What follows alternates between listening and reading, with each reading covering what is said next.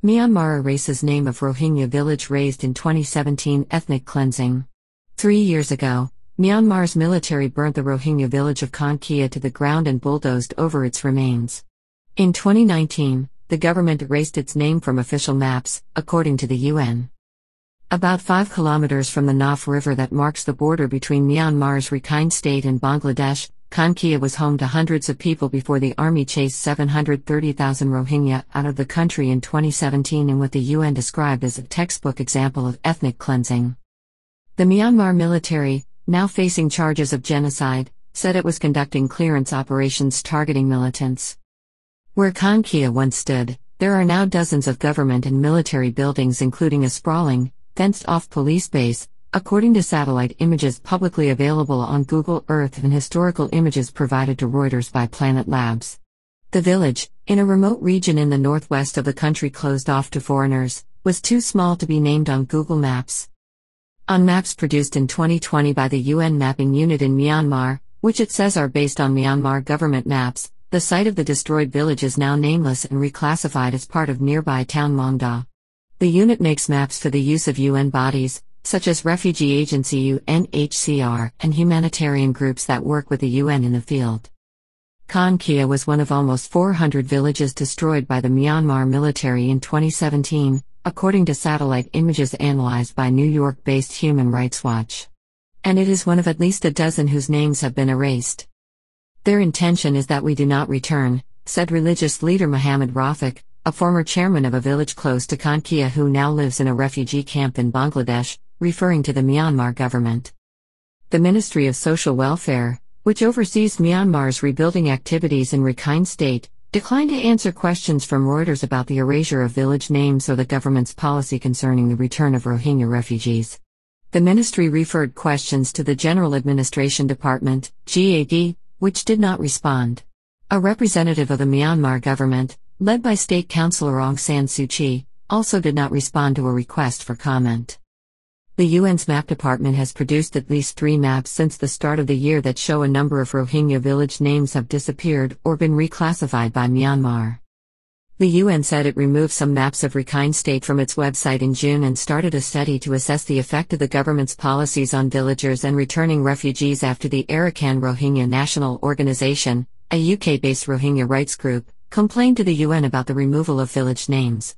The UN said the study has not reached any conclusion. Yanghee Lee, a former UN human rights envoy to Myanmar, said the government was purposefully making it hard for refugees to return to places with no name and no evidence that they ever lived there. This is a way of exterminating their basic identity, she said. Lee said the UN was complicit in allowing that to happen by not challenging the Myanmar government. There hasn't been any leadership that will say, wait a minute, the buck stops here, we're not going to let this continue. Several UN officials interviewed by Reuters declined to directly address why the UN had raised no objections or tried to stop it. Ola Almgren, head of the UN mission to Myanmar, said he had not raised the issue of erasing village names with the Myanmar government, but said he had urged the Myanmar government to create conditions conducive to the return of refugees. Stéphane Dujarric, spokesperson for the UN Secretary General Antonio Guterres, said the reclassification of some villages as wards was a routine administrative procedure. The UN mapping unit uses the official government names of places so as to avoid confusion among aid workers and government officials in the field, he said. The standing UN practice worldwide is to employ officially designated place names for all publicly distributed maps and products. Dujarric said that changing the legal status of villages may become an additional layer of complexity in refugees reclaiming their former homes, without providing specifics. Building quickly. Buddhist majority Myanmar denies citizenship to Muslim Rohingya, whom many regard as interlopers from neighboring Bangladesh despite their centuries long presence in the country.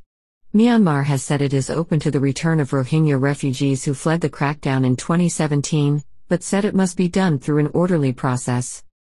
Talks on that process between Myanmar and Bangladesh, where more than 1 million Rohingya live in refugee camps, have stalled. In recent months, the few dozen refugees who have tried to return have been arrested for illegal entry by Myanmar officials who cited concerns about refugees spreading the new coronavirus. Satellite images taken by Planet Labs, a San Francisco based private satellite operator founded by former NASA scientists, and Google Earth show that Myanmar started building on the sites of at least a dozen destroyed villages soon after residents fled in 2017.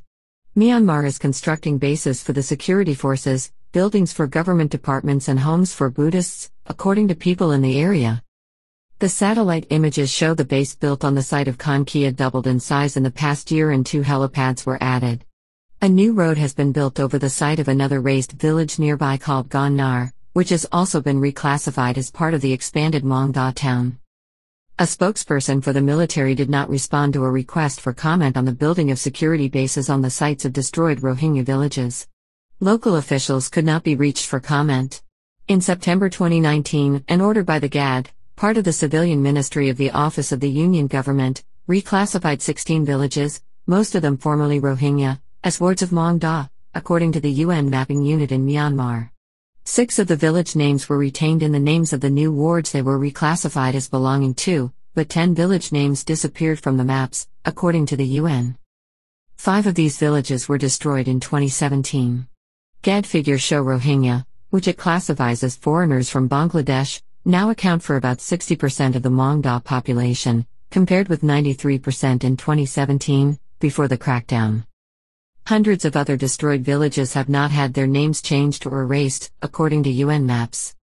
Walls and watchtowers. The UN said 11 other villages had been reclassified over the past five years as wards of a new town named Myon Lut, where one Myanmar government minister has proposed a beach and seafood tourist area.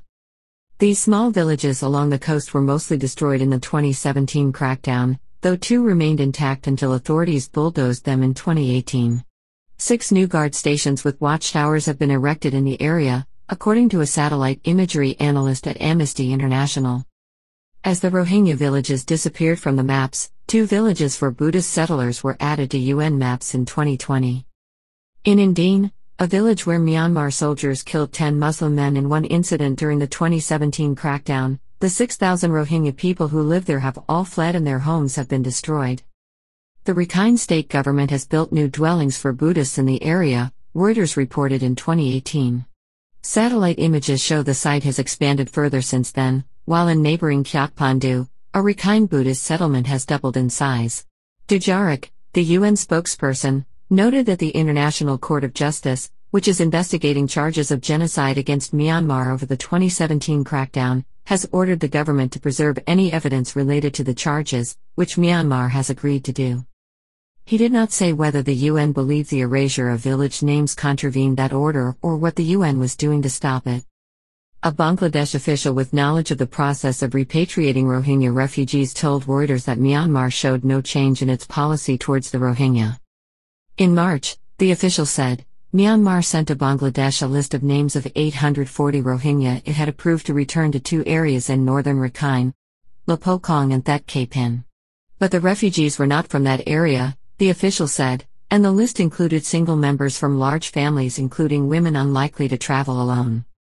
A representative of Myanmar's Ministry of Social Welfare told Reuters there were some gaps in communications between Myanmar and Bangladesh on the matter of returning refugees, which the representative blamed on the postponement of a meeting due to the coronavirus. Satellite images of the areas to which Myanmar proposed they return showed one large settlement ringed by walls and watchtowers and a smaller one nearby. Both were built on top of razed Rohingya villages. Rohingya leaders have said they will return only to original village plots where they can build their own homes, not to camps. In a closed door address to the UN General Assembly in August, a transcript of which was seen by Reuters, the UN Special Envoy to Myanmar raised the issue of stalled repatriation of Rohingya refugees, saying greater confidence building measures were needed to assuage refugee fears. It's alarming, said Jafar Ahmed, another former resident of the area. I don't know if we will ever get back our land. Reuters